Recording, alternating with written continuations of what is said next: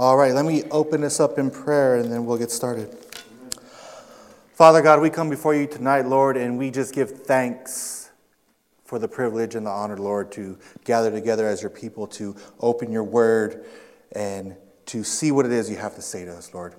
And we pray in full confidence, Lord, knowing that you have sent your spirit out beforehand to prepare hearts, prepare minds, Lord, in the belief that you are not only just going to change thoughts and this dispositions, Lord, but you're about to change lives through your word. In Jesus' name we pray. Amen.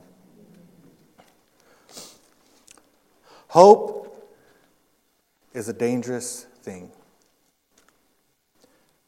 This is a line from the 1994 prison drama, The Shawshank Redemption, spoken by Morgan Freeman's character Red to his fellow inmate and friend, Andy Dufresne, who was played by Tim Robbins. Andy, who was serving two consecutive life sentences for a double homicide that he did not commit, was holding on to hope. Hope that through the process of appealing his case or through the convincing of the parole board, he would eventually be exonerated of his guilt and seen for the innocent man that he was. His hope was that he would one day regain his freedom and be allowed to live out the rest of his life as a free man, the free man that he knew he had always been. The problem was that Andy's hope was completely tied to and dependent upon the actions of corrupt individuals who were profiting off of a corrupt system, a system that actually benefited from Andy's imprisonment. Eventually, Andy realizes that his hope is misplaced, futile. He gives up on the appeals process. He gives up on trying to convince people of his innocence, and he stops hoping and trusting in the broken system that imprisoned him in the first place. Andy ends up taking matters into his own hands and he eventually, very cleverly, very conspicuously, and very slowly plans and executes his escape from Shawshank. And presumably lives out the rest of his life enjoying the white sand beaches of Zihuatanejo, Mexico. Now, the Shawshank Redemption is a fictional story with fictional characters who are living fictional lives. But there is a lot of nonfiction, there's a lot of truth in Red's statement, a statement that I, in many ways, agree with. Hope is a dangerous thing. Hope, when finally realized as misplaced, can be soul crushing. When you think about all the things that people place their hope in, when you really examine those things and see how fragile and temporal those things are, it's scary. You know, it's only a matter of time before those things are exposed for what they really are misplaced, corrupted, and unworthy. We put our hope in politicians and the potential hope that they may bring. In fact, some politicians have ran entire campaigns on the message of hope. A vote for so and so is a vote for hope. If you vote for candidate so and so, they'll make right all the wrongs of the other guy or gal that was in office before them. So we vote, our guy or our, our gal wins. And very soon after, we realize that they're really just like every other guy or gal that went before them. They do their best, they do what they can do,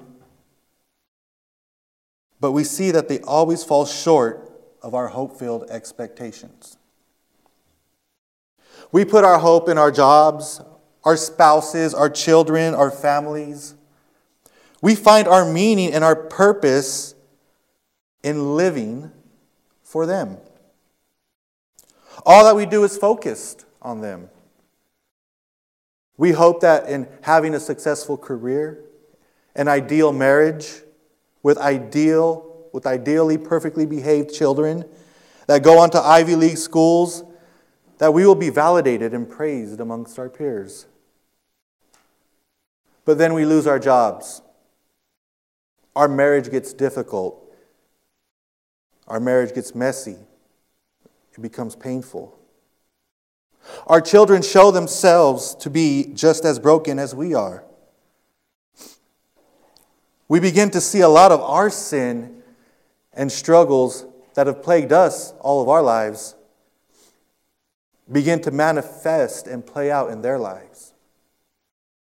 We soon realize that we have placed our hope in something or someone that was never created or designed to carry that weight. They weren't built for that burden. We place our hope in pleasure, money, power, success. Living in pursuit of these things, things that in long term always fail to deliver what we hope for.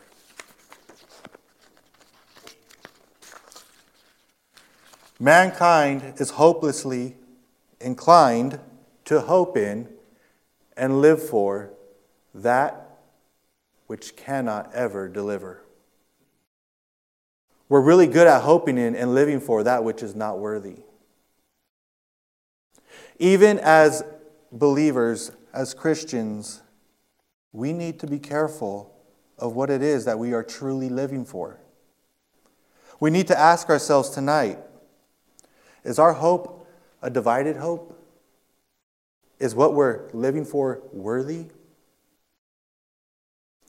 So we pick it up here in 1 Peter and I'm going to read through chapter 1, verses 13 through 25, and we'll begin to dissect this passage and look at the text. Therefore, preparing your minds for action and being sober minded, set your hope fully on the grace that will be brought to you at the revelation of Jesus Christ. As obedient children, do not be conformed to the passions of your former ignorance. But as he who called you is holy, you also be holy in all your conduct. Since it is written, You shall be holy, for I am holy. And if you call on him as Father who judges impartially according to each one's deeds, conduct yourselves with fear throughout the time of your exile knowing that you were ransomed from the futile ways inherited from your forefathers, not with perishable things such as silver or gold, but with the precious blood of Christ, like that of a lamb without blemish or spot. He was foreknown before the foundation of the world, but was made manifest in the last times for the sake of you, who through him are believers in God who raised him from the dead and gave him glory, so that your faith and hope are in God. Having purified your souls by your obedience to the truth for a sincere brotherly love, love one another earnestly from a pure heart, since you have been born again, not of perishable seed, but of imperishable, through the living and abiding Word of God. For all flesh is like grass, and all its glory like the flower of grass. The grass withers, the flower falls, but the word of the Lord remains forever. And this word is the good news that was preached to you.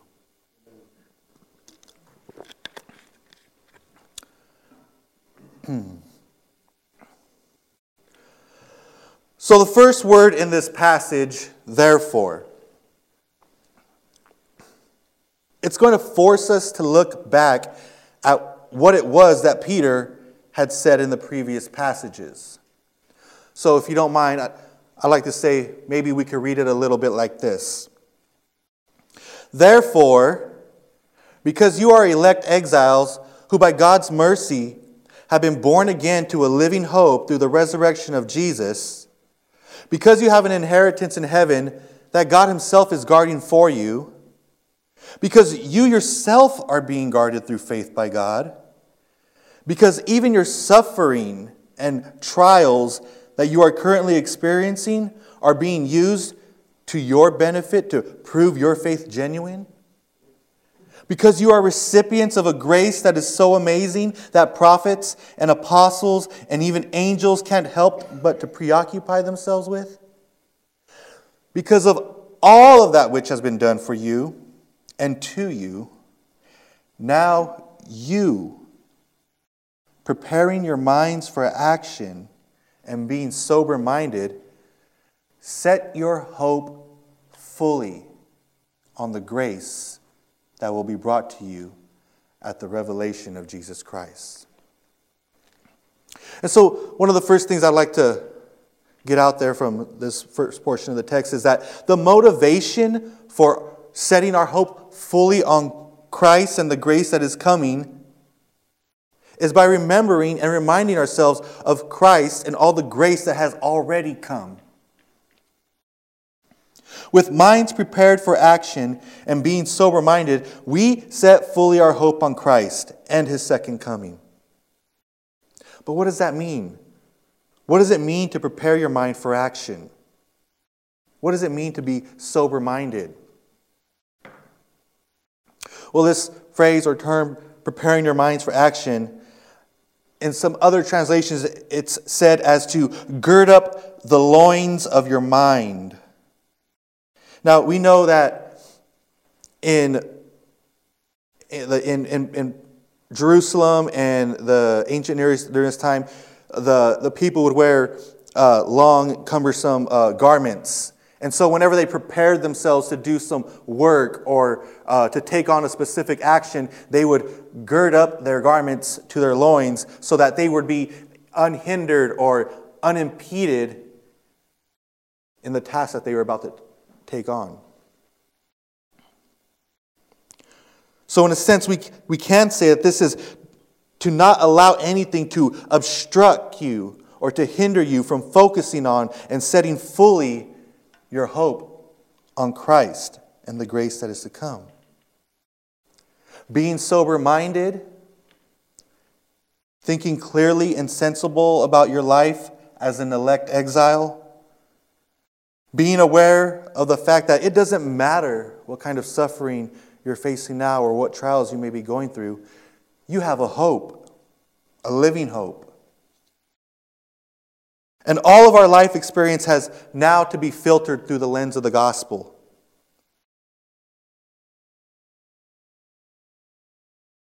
It has to be filtered and interpreted through that living hope of Jesus Christ. He is who we look towards to constantly.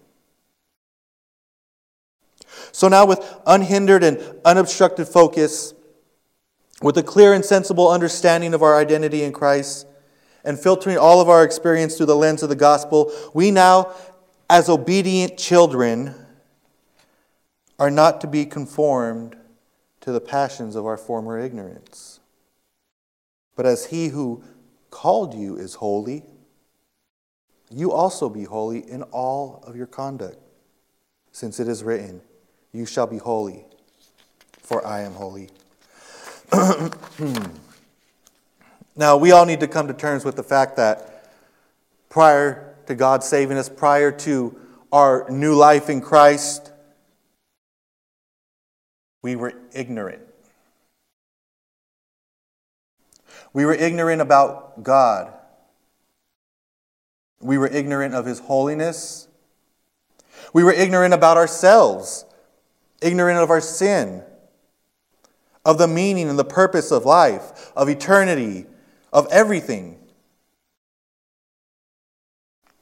And this life lived in ignorance led to passions and desires and ways of living that were directly opposed to God and His holiness. There are things that I have done, there are ways in which I used to live my life that when I think back on those things, those times of ignorance, I'm disgusted and I'm ashamed. But praise Jesus, brothers and sisters of grace, because we are no longer ignorant. Ignorance is no longer a word used to describe who we are. What word does Peter use here to describe our new life in Christ? Our new position. Children. Obedient children. And as obedient children, we are not being conformed to our former passions based off of a former ignorance. No. We are being transformed by the renewal of our mind, as it says in Romans 12. As children of God, we have been made aware of the truth of God's grace in Jesus Christ. And we now are empowered to walk in that truth.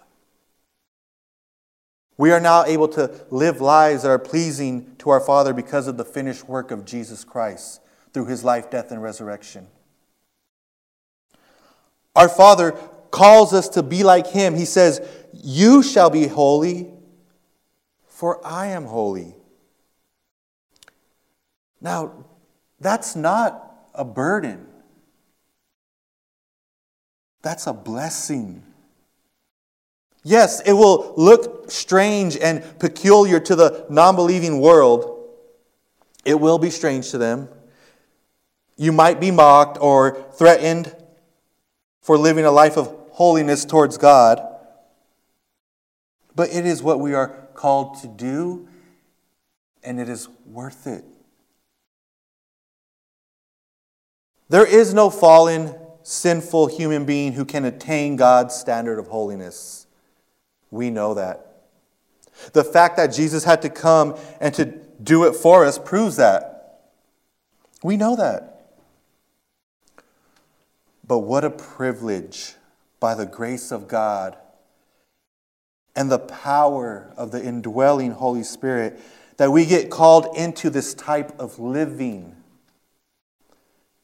The pursuit of holiness, holy living, fueled by grace driven effort. Why? Because that is what God has called us to as his children. John Calvin puts it like this In bidding us to be holy like himself, the proportion is not that of equals. But we ought to advance in this direction as far as our condition will bear. And as even the most perfect are always very far from coming up to the mark, we ought daily to strive more and more. And we ought to remember that we are not only told what our duty is, which is to be holy, but that God also adds, I am he who sanctifies. Praise be to God. Brothers and sisters, don't let this command to be holy discourage you. For it is God who has called you to it, and it is God who will in you do it. You just need to focus fully on the grace that is to come. Focus on Jesus. Remember what it is He has done for you, and set your hope fully on what He is coming to do. He is a living hope and He is the only hope worth living for. We pick it up in verse 17. says, if, And if you call on Him as Father who judges impartially, according to each one's deeds, conduct yourselves with fear throughout the time of your exile, knowing that you were ransomed from the futile ways inherited from your forefathers, not with perishable things such as silver or gold, but with the precious blood of Christ, like that of a lamb without blemish or spot. He was foreknown before the foundation of the world, but was made manifest in the last times for the sake of you, who through him are believers in God, who raised him from the dead and gave him glory. So your faith and hope are in God. so, what I see here in this portion of the text is that we are to relate to God not only as Father, but also as the judge of all men. And in doing so, we should consider the great cost of our hope. We should be driven to reverence as much as we are driven to assurance. Our intimate relationship with God doesn't exempt us from obedience. Our intimate relationship oh, I'm sorry, on the contrary, it propels us towards obedience. This is not a denial of justification by faith alone, but an affirmation of what Jesus said in Matthew 7 16. You will recognize them by their fruits. This is not promoting a salvation by works. Rather, it is a recognition of the truth that our works will follow our heart commitments and that genuine faith will reveal itself in the conduct in which we live. We have been ransomed from our futile ways, it says. We were once hoping in a broken system to fix what was broken in us. We were living for things that had no power to save us. We were living as the rest of the world was. But now, as children of God, we are called to a different way of life, a life that displays the glory and holiness of our saving God, a life that is marked by reverence of God. We should never expect to fully fit in here, nor should we attempt to fully fit in with this world. Remember, we are exiles, sojourners of a different kingdom, and we love what our king loves and we hate what he hates. We must pay attention to the fallenness of this world for the purpose of reminding us that this is not, it cannot be our final home. Another, motiva- another motivating factor for a life lived in obedience to God is, as I mentioned before, our hope came at a great cost. The ransom which was paid cost the life of God's only begotten Son. How could we ever go back to the previous futile ways of our former ignorance? Indeed, we cannot. The highest price that could have been paid was paid. The blood of Christ was spilled and poured out on our behalf. The Father crushed his very own Son so that the wrath that our sin incurred was satisfied and dealt with once and for all. This was the plan from the very beginning. And it was ordained for our sake, for your sake, for my sake. So that in doing so, we would be reconciled to God through faith and hope in the life, death, and resurrection of Jesus Christ. And the precious blood of Christ being spilled out on Calvary is not just our motivation, it is our assurance. We are assured of our acceptance by God because of the finished work of Christ. We are assured that he who began the good work in us will bring it to completion at the day of Jesus Christ. God will not abandon us because the price that was paid for us is more valuable than silver or gold, and its worth and value will never depreciate. Rest assured, brothers and sisters of grace, we may struggle and fumble through our obedience to God, but we have the imputed righteousness of Christ, and with that in our account, we will never have insufficient funds in God's economy. So set your hope fully on Jesus and the grace that will be brought to you, for he is a living hope, and he is the only hope worth living for.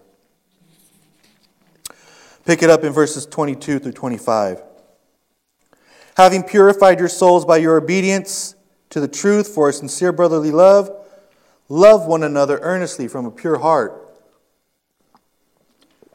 Since you have been born again, not of perishable seed, but of imperishable, through the living and abiding Word of God. For all flesh is like grass, and all its glory like the flower of grass.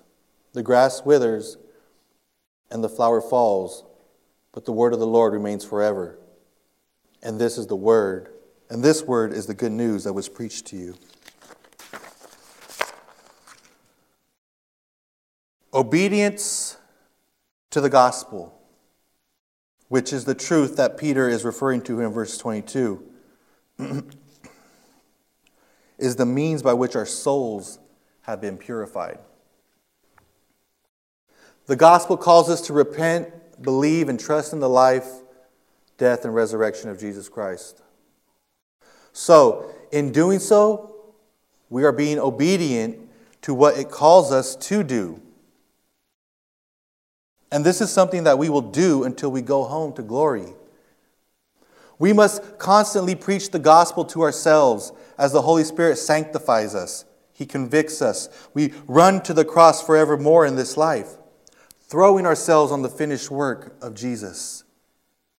This is how we are sanctified. This is how we are being made holy. God uses the gospel to change hearts, not just at conversion, but throughout the life of a Christian. Grace makes us strong. From it and according to it, our entire lives are lived. Daniel Hmm. Doriani, professor of theology at Covenant Theological Seminary, says this concerning the implications of the gospel and how it relates to our obedience to God. We can solve many of life's questions by asking, What action is in line with the truth of the gospel? What decision is consistent with the gospel? Suppose someone wrongs you. What response is consistent with the gospel? Sup- suppose uh, your career is uncertain. If you lose your job or lose income, what response is in line with the gospel? Anger, self pity, panic, shame? Or is there a better way to walk in line with the gospel? The gospel says we are beloved by God regardless of our achievements. What response follows that? We should always seek the path that is in line with the gospel. Looking at life through the lens of the gospel is part of obeying the truth. We obey the truth when we know we are justified by grace and sanctified by grace. We get right and stay right with God the same way through the gospel, not works. How freeing is that? I'll tell you how freeing it is. It's freeing to the point that now where you can rest assured, now you can rest assured in your acceptance in God through Christ Jesus. And take all of that energy that you expelled in worry, anger, despair, shame, guilt, fear, all that energy and time, and pour it out in love for your brother and sister in Christ. And you love on them. Not even death can separate us from the God who loved us and saved us because we have believed the gospel. Because we have put our hope and trust in Jesus Christ and are now living for him. Because the living word unites us to the living hope. We have an imperishable and unfading hope that awaits us. When you believe that, it frees you up to love from a pure heart. And when you're loving each other from a pure heart, the rest of the world may just start to take notice. They just may start to look at this group of elect exiles, these chosen rejects, these strangers with their strange customs, and catch a glimpse, glimpse of the living hope that is the only hope worth living for. So, I may say that we can steal a page out of Mr. Andy Dufresne's playbook and stop trusting in a broken system that imprisoned us in the first place. But instead of taking matters into our own hands, rest assured that we serve a God who took matters into his hands, who condescended, who became like us, lived the life that we could not live, died the death that we all deserved, and three days later rose in our assurance and to validate everything that he ever said. And he is alive today. And he is seated at the right hand of God. And he intercesses for us. And he is our mediator. He is our living hope. And he is the only hope worth living for. Let's pray. Father, we thank you, Lord, for the grace that you have poured out on our life, Lord for the mercy and for the correction. We are even grateful, Lord, for our times in darkness Because it was in that time of darkness, Lord, that your light shined, shined its brightest. And you drew us to yourself. You made us alive in Christ. You gave us a new heart. You put your spirit inside us, Lord. You gave us a living hope, one that will never perish or fade, one that will never lose its luster. But for all eternity, Lord, we can trust in this hope and count on this hope and look forward to this hope and this grace to come. And in those times, Lord, when we find it hard to do that, Lord, just shift our attention back to the grace that has already come, Lord. Help us to remember Jesus Christ, to run to the cross, to run to your grace and to your mercy. It is all by your grace and mercy, Lord. And we are grateful, Lord. Help us to love each other, Lord. Help us to live this life as elect exiles, Lord. Never let us grow apathetic in your mission, Lord, to go out to proclaim the gospel, to make disciples who make disciples, Lord. And help us to love one another. Help us to love our brothers and sisters to the point that it overflows from the four walls of the church and affects all of the community around us, Lord, so that they might catch a glimpse of your glory and the hope that is in you. In the glorious name of Jesus Christ, I pray. Amen.